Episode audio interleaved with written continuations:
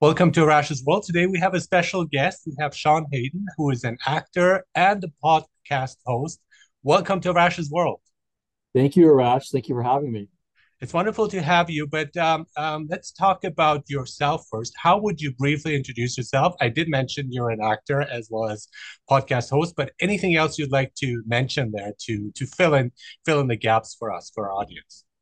Yeah, I'm a New York City based actor. I've been in the industry about 25 years.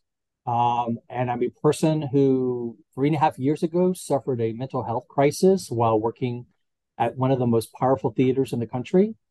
And I'm using that crisis to tell my story and become a mental health advocate uh, for not only people in the theater industry, but in all industries. Yeah, and that is that is very very important. And thank you for doing this. Now you have a podcast that's coming up called Stage Combat: A Mental Health Story. Um, that's going to be released in May, sometime in May during Mental Health Awareness Month. Yes, we launched during Mental Health Awareness Month on May sixteenth. Mm-hmm. Um, uh, wherever you get your podcast, as we say.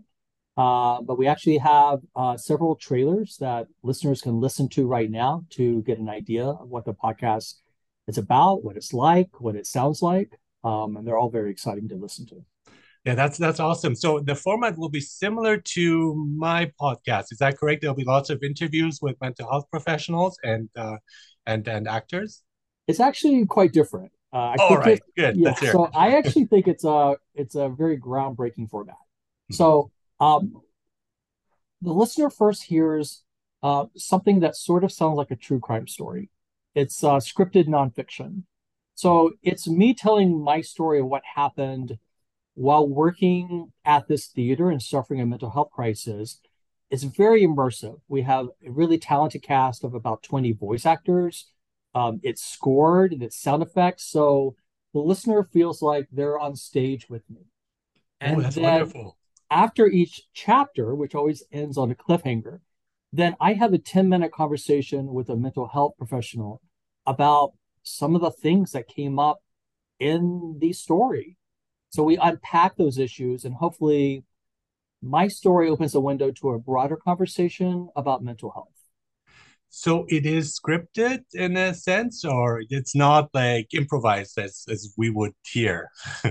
so the conversation with the mental health professional is, of course, not scripted, mm-hmm. but the uh, produced portion, the it is a scripted nonfiction immersive listening experience. Mm-hmm. So it's a lot like listening to, uh, you know, in the old days, there used to be radio shows. Yeah, yeah. Coach, uh, I live in New York City, and we're hearing some of that noise. Um, but it's also sort of like if you listen to a true crime story in podcast, mm-hmm. it sort of has that feel, but it's very theatrical because we are in the world of theater, musical theater, and one of the most powerful theaters in the country. Yeah, and and going back here to your field, the theater. I mean, as as somebody who likes to go to the theater, musical theater, opera, and so on, uh, we often just see the performance, but there's so much behind it that we don't see. So many struggles, so much pressure, and can we uh, touch upon that a bit? It's what does it feel like to again prepare? Now, I I just all my experience has been I did acting when I was uh, a youth, a teenager Oh, and I know that it was exhilarating, but it was also very stressful. And that was uh, not on a, that was not high stakes. Uh, it was a youth group and so on. Yeah. How uh, how did it go with you? What are some of the pressures that are unseen for us, but that happen behind the scenes? Yeah, you're exactly right. I mean, one of our catchphrases for the podcast is "If you only knew what happens after the curtain closes," you mm-hmm. know. So, and I often wondered if um, you know, if audience members knew maybe what was happening backstage or the particular mental health struggles the actors were going through, does that change your experience? You know, so you know, acting for me, you know, I, I've had enough years to adapt to the pressures of it. You know, I actually got to a point where I enjoyed auditions because an audition is an opportunity to do what you love to do. Mm-hmm. So, you know, that took many years of, of getting to a place where you're confident enough in your craft and that you just enjoy doing it. But all actors, you know, have to deal with constant rejection. I think there's also a, sort of a a prejudice. I, I maybe not prejudice is the right word, but maybe a feeling from people not in in in, in the industry that it's a real job, you know. But during the pandemic, everybody wanted their Netflix, they wanted their mm. performances, right? So, you know, I think the podcast is really good at showing people who are not from this industry just sort of what the life of an actor is like, um, how tough it is. That we not only have to be physical athletes, but we have to really be in touch with our emotions and our vulnerabilities. Our tools when we go to work it's our body, our instrument, and it's our emotions. It's being willing to show those vulnerabilities to audiences so that we can tell stories about the human condition. And so the requirements of that job, it really requires a trust in the workplace. It requires a safe place to be able to do that. And stage combat shows what happens when that environment is not provided. Mm-hmm. Oh, that sounds fascinating. And so, so this is like all of this also often before the show, like all the rehearsals and so on. So, how can we make it a, safer space for for everyone? How can we take into consideration uh, mental health needs as well? I mean, it's there's enough pressure on trying to perform well, but there yeah. are then all the other pressures. So, how can we uh, help with that? Uh, what would you suggest here? What should we do? Yeah, the first thing is we just need to talk about it. Mm-hmm. You know, mental health has always been something that's sort of extremist. Or, you know, if you're fortunate to work with an employer with a health plan, maybe you hear something about that. There's mental health services provided. But I think not only in the theater, every workplace needs to talk about mental health every day as if our lives depend on it because they do, right? And I think that the more that it becomes about the conversation every day in the workplace. Then when someone is struggling, I think we're going to be more responsive, responsive, right? Um, and that if you are struggling, you would not be as afraid to reach out for help or to say that you need help. And I think that's the first place to start. And that, that's hugely important because I think it's currently very selective. There are like yeah. certain groups of people will look at, okay, they're suffering. Now, I, I'm, I'm an instructor too. So the focus is mostly on the students and they're suffering. But what about us? I mean, we're yeah. humans too, and we suffer too. So yeah. it's it's that taking the the holistic look of taking everyone into account. And I think that especially also the the stigma that comes with a guy is like, yeah, you can handle yeah. it. You know, this is like no big deal for you, but it is, it is. And I think really shifting that kind of pers- uh, perspective as well. And it's not uh, again necessarily just women who suffer from it; it's also the guys. And there is some movement that I've seen in in the media, but uh, still not enough. I think. Yeah, I'm so glad you said that, Arash. I totally uh, agree with you. You know, we want to recognize mental health struggles across all communities, all mm-hmm. identities. Mm-hmm. But I think you're right. I mean, there's definitely a stigma within the stigma. Mm-hmm. You know, um, I read a stat that men are four times more likely to die by suicide than women. And that's because culturally, as men, you know, we're brought up not to maybe express ourselves, to be in touch with our emotions, that a mental health struggle is a sign of weakness, that you're less than. Um, and I do certainly think that maybe there was some component of that happening in my story. Um, it's ironic because this the podcast takes place in a production of Billy Elliot the musical.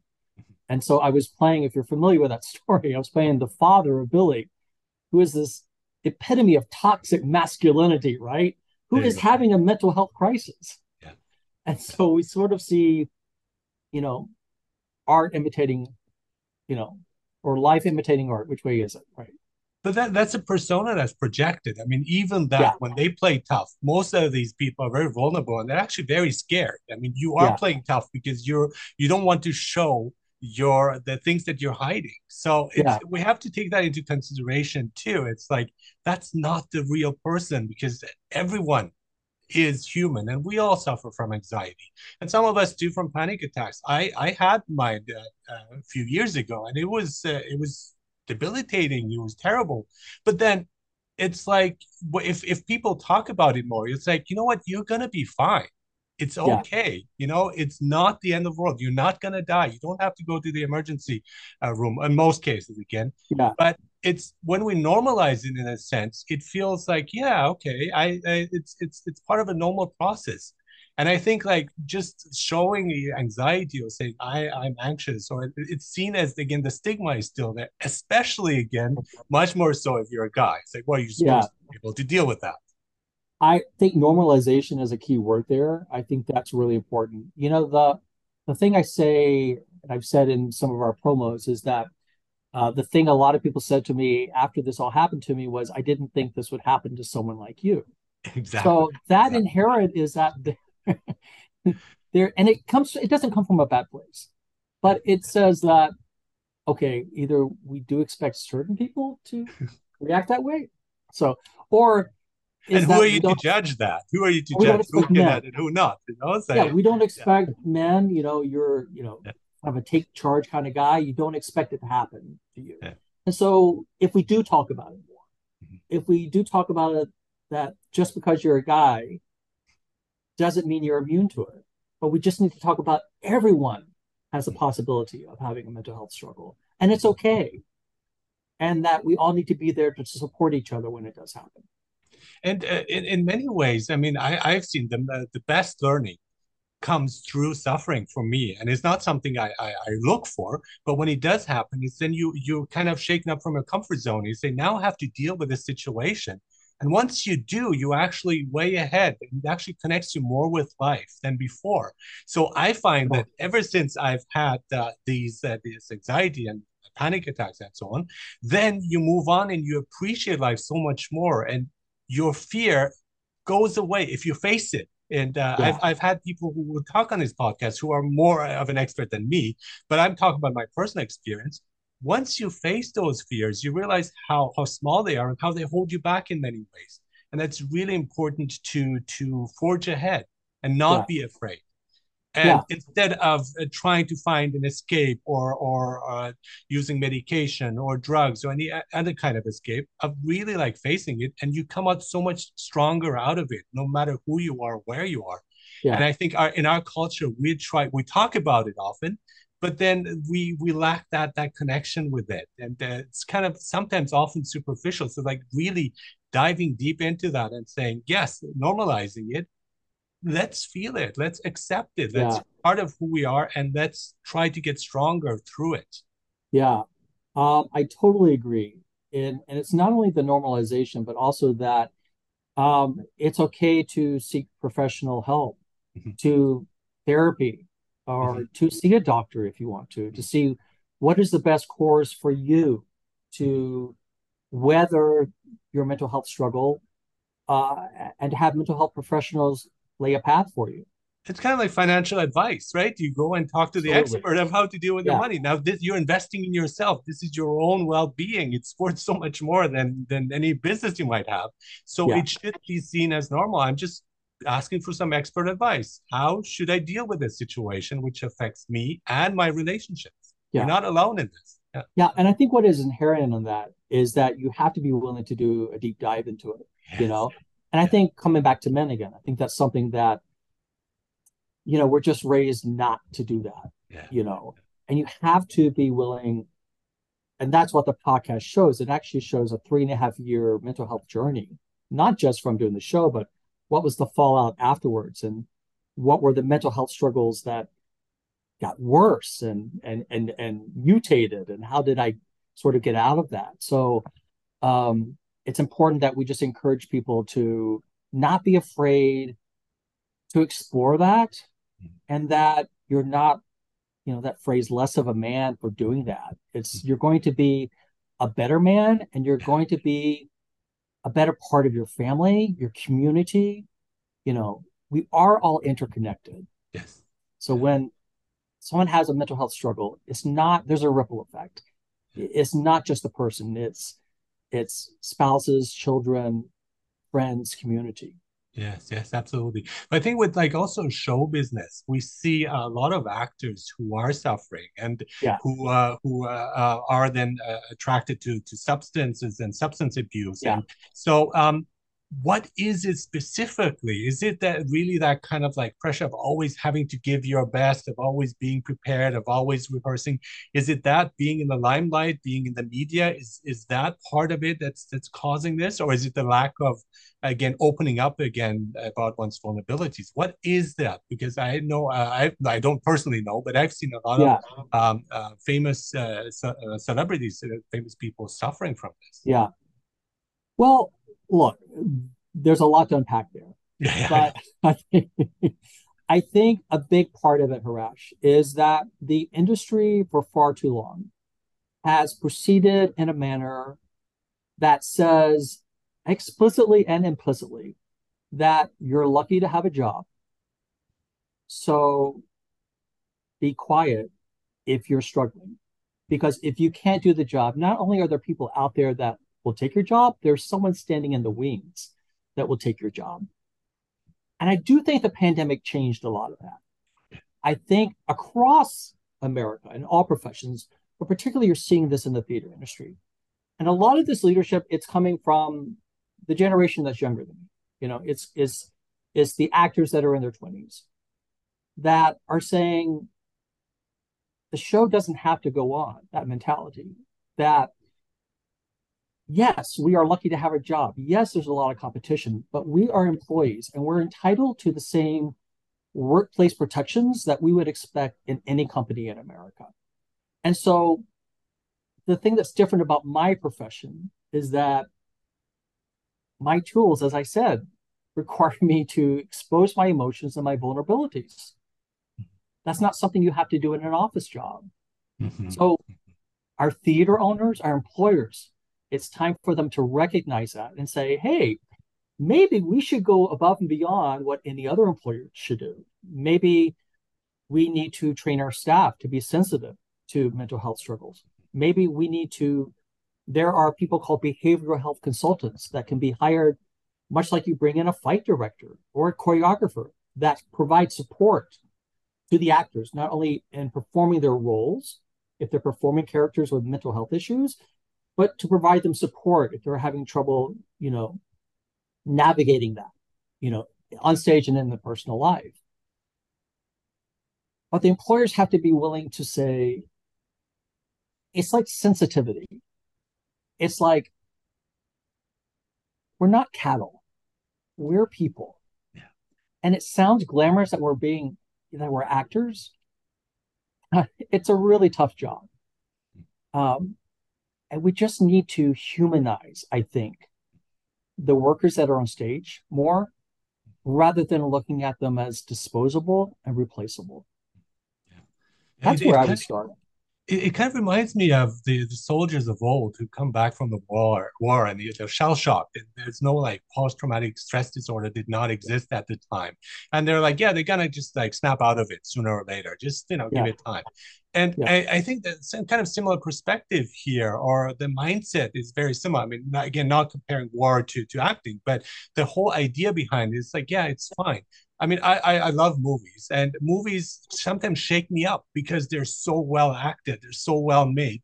Yeah. And so uh, it, it affects me for a few days. But I'm thinking if you're immersed in that role for like sometimes months, yeah. that must leave some traces. So basically, you are uh, incurring trauma into your it's it's fictional trauma, but it, the subconscious does not distinguish between those two. It doesn't distinguish. And we have a you know, in one of these post-show talk conversations, we have a, a clinical psychologist who's renowned. And she did a medical study with actors. And what she found was the feedback was the body doesn't know the difference. So if you think about when you've had, if you have had a big cry or a big fight with someone, an argument, you feel emotionally spent, you feel physically spent sometimes. And so, for instance, in in Billy Elliot, that's in the podcast. My job required me to break down crying twice a show, eight times a week. So that's 16 times a week.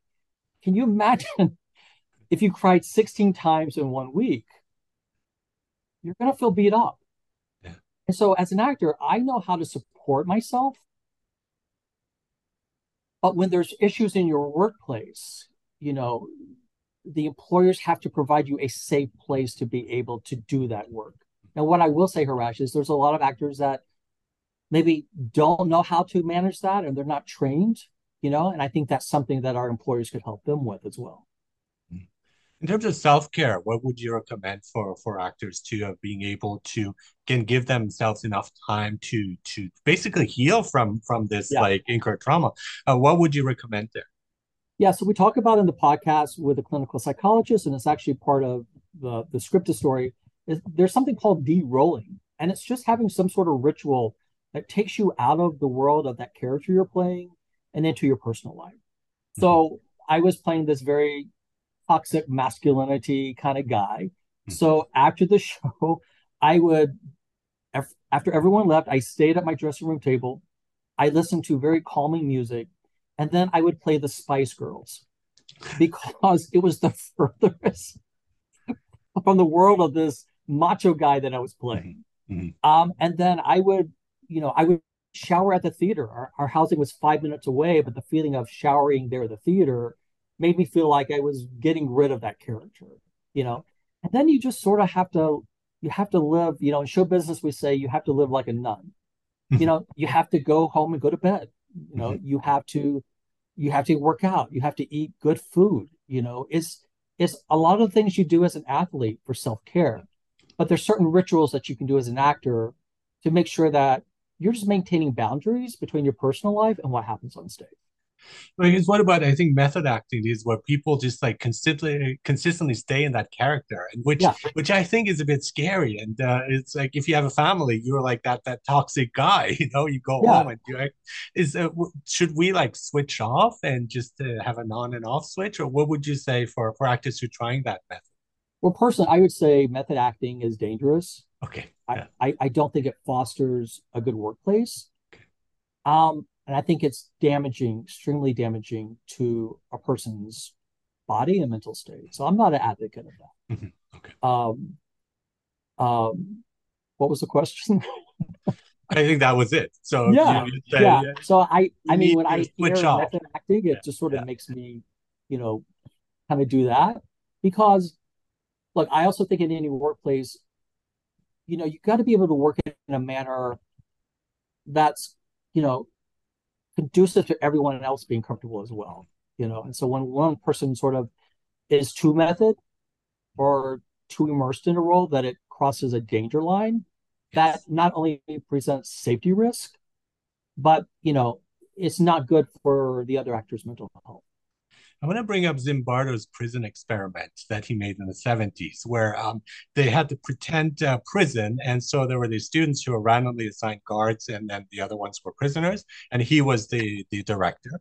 And after a while, they got so much into their roles that they yeah. forgot. They they took it for real. They thought they were in a real prison. So yeah. did the researcher himself, Zimbardo, Philip Zimbardo. So yeah. if that happens to a seasoned uh, psychologist, how much yeah. more would it happen to, to us? So that kind of confusion between uh, reality and fiction. And I think, as you're saying, I think we have to come back to the ground and say, okay, now the, the shift is over. Now I yeah. need to relax. Yeah, I think that's something the listeners will find interesting to explore in the podcast, whether or not that dynamic is going on. Yeah. The story, yeah. you know, it was a very uh you know, it was a production that was directed to have a lot of rage and anger. Hmm. So, um, but was there enough support being provided so that the events that played out in the story of stage combat mm-hmm. could have been, you know, uh, prevented? And what has uh, um, uh, what has helped you throughout? I mean, when when you had that that moment with uh, a basic a basic collapse there, what has helped you to come out of it? What was really like? Was it advice from others? Was it help? Was it yourself a realization? What well, brought it, you out of this? Yeah, when it happened to me, I had no vocabulary, Arash. I mm-hmm. I never had a panic attack. I I mm-hmm. I didn't know what was happening to me. It was really yeah. really frightening. Oh yeah. And then it just got worse and worse. So you know, I I I was fortunate enough to be able to afford medical care. A lot of people don't have that luxury here in the states. Mm-hmm. So you know, I had a therapist, I had a, a psychiatrist, I had you know my panic symptoms manifested in really painful muscle spasms and muscle rigidity in my neck and my back. So then I had to have an orthopedic doctor and then a physical therapist. So the podcast journeys that it wasn't a matter of just having a panic attack. It changed my life for three and a half years. Mm-hmm. So certainly cognitive, you know, uh, uh, therapy is really important. But believe it or not, um, making the podcast, I've always said, is the ultimate cognitive therapy because I've sort of recreated the crime scene, sort of say. I, I've gone back. It was traumatic that. a lot of times to record it, but just to be able to tell the story is very empowering. But also to connect all the dots, and for me to be able to see, in dramatizing what happened to me, oh, this event led to this, and that led to that, and that's why I reacted that way, and that's why I had this bed spell. So I would say I didn't expect that from making the podcast that would have that effect. Um, but it's it's been a tremendous benefit to my health and actually something my doctor said was probably the best thing I could have done for myself considering just how much effect the trauma actually had on me. Yeah, yeah, absolutely. And I think it's often like when the fear of like it appearing again, and we're afraid of fear, and it's kind of yeah. it continues, and really finding a release and whatever that is, and yeah. and also taking a certain amount of responsibility for it. Say, okay, now I'm gonna deal with it. Now I'm gonna face it. Now I'm gonna not uh, victimize myself, but just turn yeah. it into something much bigger, much grander. And I applaud that because it's it, it, it is hard. It's actually the harder path to take, but it's so much more rewarding and so much more liberating to to do that in any form, whether yeah. it's a podcast or a work of art or making music, whatever it is. We need to do that and really like open up to those uh, uh, to those emotions and feelings. Yeah, I think something you said. I think you can. I think you have to do both. You know, mm-hmm. I think you have to take a moment to say, you know, when I first went to see my doctor, I said, I just want to get over this really quick. I don't want to be a victim. And when you hear what happened in the podcast, there was a lot of things that happened that were not so good.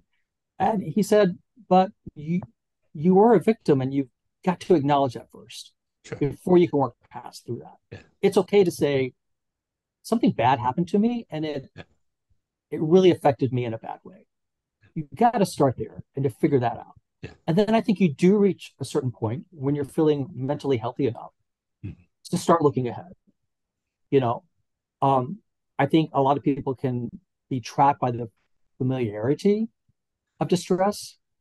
You know, so I think there's a point where if you work through the issues, I agree with you to affirmatively look to what lies ahead for me. You know, it's really a step by step process too. I mean, that, yeah. That's important to, to see that. And it's different for everybody. And, and it's different, different, And it yeah. takes a lot of work and patience too. I mean, and, and that's we have to acknowledge that too. But once you see that things are moving in the right direction, that I'm slowly feeling better after feeling worse, I'm slowly yeah. feeling better. That is important, and uh, and to continue that, and to to have a certain amount of like I got some of it under control, and some other stuff I don't. And so I find with life that happens too. Whenever I think I'm in control, then it's like, no, you're not. And life kind of throws you something, a curve and so on. But that's okay. Because at that point, you're like, yeah, I, I got this curve. Now it's not going to overwhelm me. And one of the the fears has been like, you know, having the pandemic. And uh, this is actually my uh, this was my wife's worst nightmare. She's a nurse, and so so uh, and it did happen. And I say, look, I mean, we're okay. It was tough. It wasn't easy. We we prefer not to have it, but once yeah. you do, you see the good that can come out of it, that silver lining, you know, and uh, apart from all the suffering and pain and, and, and deaths and losses, uh, I acknowledge that. But at the same time, there is a bright side to it. And I think we, we need to focus on that little line, of silver lining that exists, that, that bright light that exists there to move it forward. Yeah. And so that, that's by opening up, by facing it, by talking about it. I think that's that's that's exactly it. That's the right path. Yeah, I love your optimism. I mean, that's really great about you. You know, and I think it's hard a lot of times when you are really struggling to yes. find that optimism, um, because you're seeing, you know, it's a tough lens to look through sometimes. Yeah. Yeah. But it's okay, um, you know, because you don't want to push toward optimism. It should be something exactly. that you get to right? Yeah. Because when you're forcing yourself to be uh, optimistic, and that's why I don't yeah. like positive thinking. I think that makes things worse. If things I, are I bad, accept them. Yeah. They are bad. Yeah. But what can I like, do about it?